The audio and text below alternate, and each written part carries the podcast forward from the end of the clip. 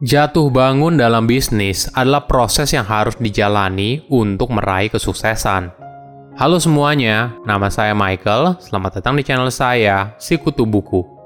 Kali ini saya akan bahas kisah inspiratif dari Rico Huang, CEO dari PT Alona Indonesia Raya.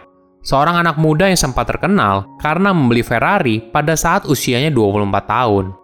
Sebelum kita mulai, buat kalian yang mau support channel ini agar terus berkarya, Caranya gampang banget. Kalian cukup klik subscribe dan nyalakan loncengnya. Dukungan kalian membantu banget supaya kita bisa rutin posting dan bersama-sama belajar di channel ini. Rico Huang lahir pada tahun 1995. Dia memulai usahanya boleh dibilang dari nol karena tidak berasal dari keluarga yang kaya raya. Bahkan, keluarganya sempat terkena musibah ketika dia kecil. Rico pun awalnya tidak berniat ingin menjadi pengusaha, Motivasi awalnya hanya ingin punya uang jajan saja. Namun, ketika Riko masih duduk di bangku sekolah dasar, rumah orang tuanya terbakar dan semua aset orang tuanya juga ikut hangus. Kejadian ini lalu membuat orang tuanya menanamkan pikiran di benak Riko untuk mencari uang sejak kecil. Awalnya dia tidak paham apa maksud perkataan dari ayahnya. Namun sejak kecil, Rio harus ikut membantu bisnis keluarga yang bergerak di bidang jam tangan dengan menjaga toko. Masa kecilnya saat itu membuat dia cukup tersiksa. Maklum saja, dalam setahun hanya ada dua hari libur, yaitu saat Imlek dan Tahun Baru. Melihat kondisi ayahnya yang bekerja keras menjaga toko dari pagi hingga malam setiap hari, membuat Rico ingin mengambil jalan yang berbeda.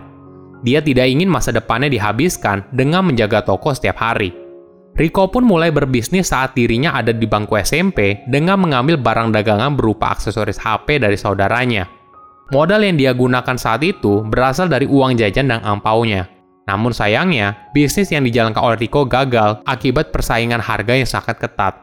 Dia tidak menyerah dan mencoba lagi bisnis yang lain. Saat duduk di bangku SMA, Rico mencoba bisnis yang beragam, mulai dari berjualan nasi uduk, usaha kredit handphone, hingga berjualan aksesoris handphone. Rico juga sempat berjualan mie ayam, namun usahanya hanya bertahan 4 hari saja karena terus merugi dan kehilangan modal 15 juta rupiah. Kegagalan bisnis tidak membuat Rico menyerah. Kemudian saat duduk di bangku kuliah, dia pun sempat di drop out. Ada dua alasan.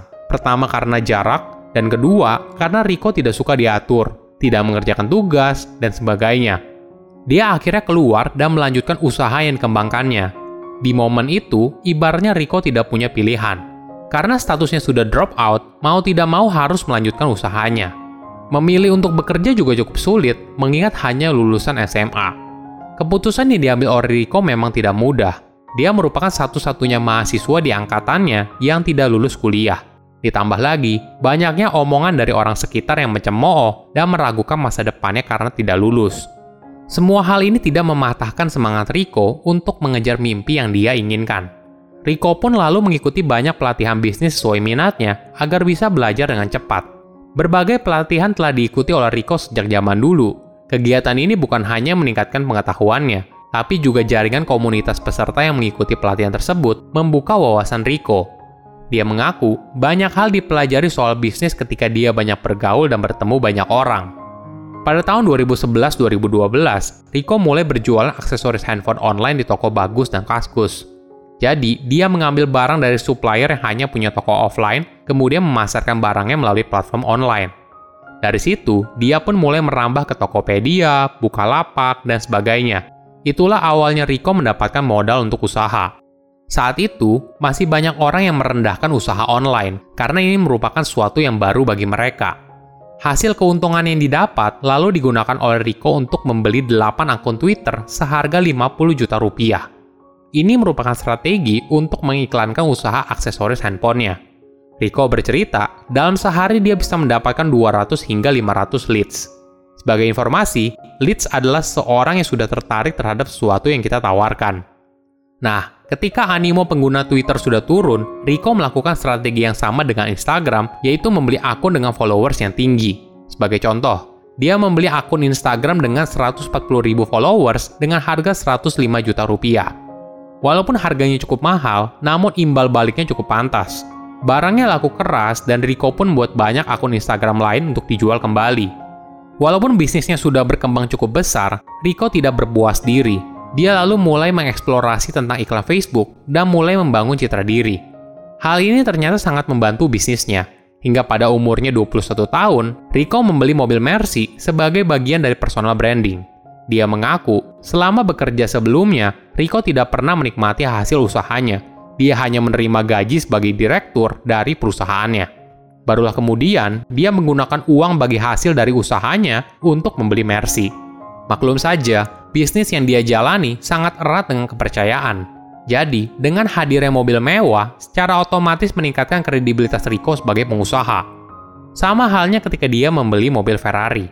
Selain meningkatkan citra dirinya, mobil ini juga membantu Rico untuk masuk ke dalam lingkungan yang baru, misalnya ke komunitas mobil Ferrari. Dari situ, dia jadi kenal banyak orang baru dan tidak menutup kemungkinan adanya peluang bisnis di masa depan. Ada cerita yang menarik. Dulu ketika kecil, Rico pernah mencetak gambar mobil Ferrari dan kemudian menempelkan gambar tersebut di dinding kamarnya. Hingga akhirnya, ketika berusia 20-an, impian yang awalnya hanya ada di kertas, ini menjadi kenyataan. Mobil mewah bagi Rico adalah investasi, karena ini merupakan bagian yang cukup penting dalam menunjang bisnis yang dijalankan. Walaupun sukses, Rico merupakan orang yang cukup rendah hati dia tidak segan memberitahu kalau mobil Mercy yang dia beli merupakan mobil bekas dengan harga 400 juta rupiah. Dan mobil Ferrari yang dia beli merupakan tipe yang paling terjangkau di kelasnya. Bisnis Rico pun tidak selalu berjalan mulus. Dia pernah mengalami tantangan bisnis yang cukup berat hingga harus meminjam uang kepada orang tuanya. Waktu itu, Rico berjualan aksesoris handphone dan memberikan hutang kepada orang lain.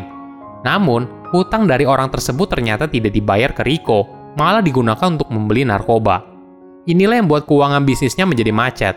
Hingga akhirnya, Rico terpaksa harus meminjam uang ayahnya untuk membayar ke supplier. Kejadian ini memberikan pelajaran yang berharga. Sejak saat itu, dia tidak mau lagi memberikan hutang kepada orang lain dan hanya menerima uang tunai di depan. Bagi Rico, berbisnis itu sama saja seperti orang yang sedang melatih ototnya. Awalnya pasti terasa sakit dan badannya pegal semua. Namun lama-kelamaan, hal ini malah sudah menjadi kebiasaan dan dinikmati. Saat ini, Rico membangun kerajaan bisnis online-nya di bawah PT Alona Indonesia Raya. Jadi, usahanya bukan hanya untuk memberikan peluang bagi orang lain melalui bisnis dropship, tapi juga memberikan pelatihan dan fasilitas penunjang yang dapat membantu mereka dalam berbisnis.